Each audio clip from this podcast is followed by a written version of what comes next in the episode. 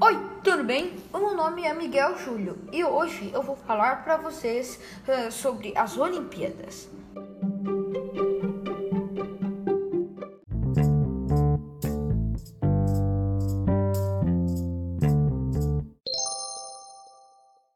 Você sabia que na Grécia Antiga a forma física era muito importante?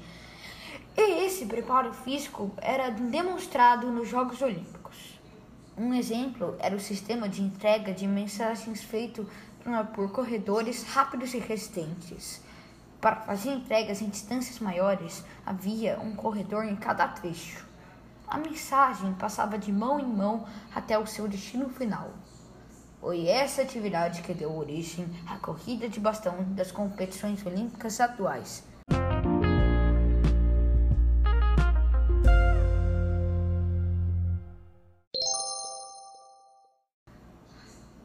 Os primeiros Jogos Olímpicos dos quais se tem notícia aconteceram em 776 a.C.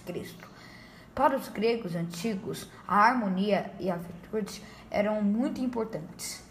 E isso deveria aparecer no corpo das pessoas, não apenas nas ideias.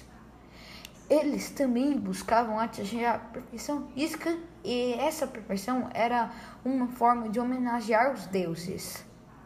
Para os gregos, as atividades físicas estavam ligadas à religiosidade. Por isso, os atletas realizavam as provas sem roupa. E olha que isso não era nenhum problema uh, para os gregos antigos.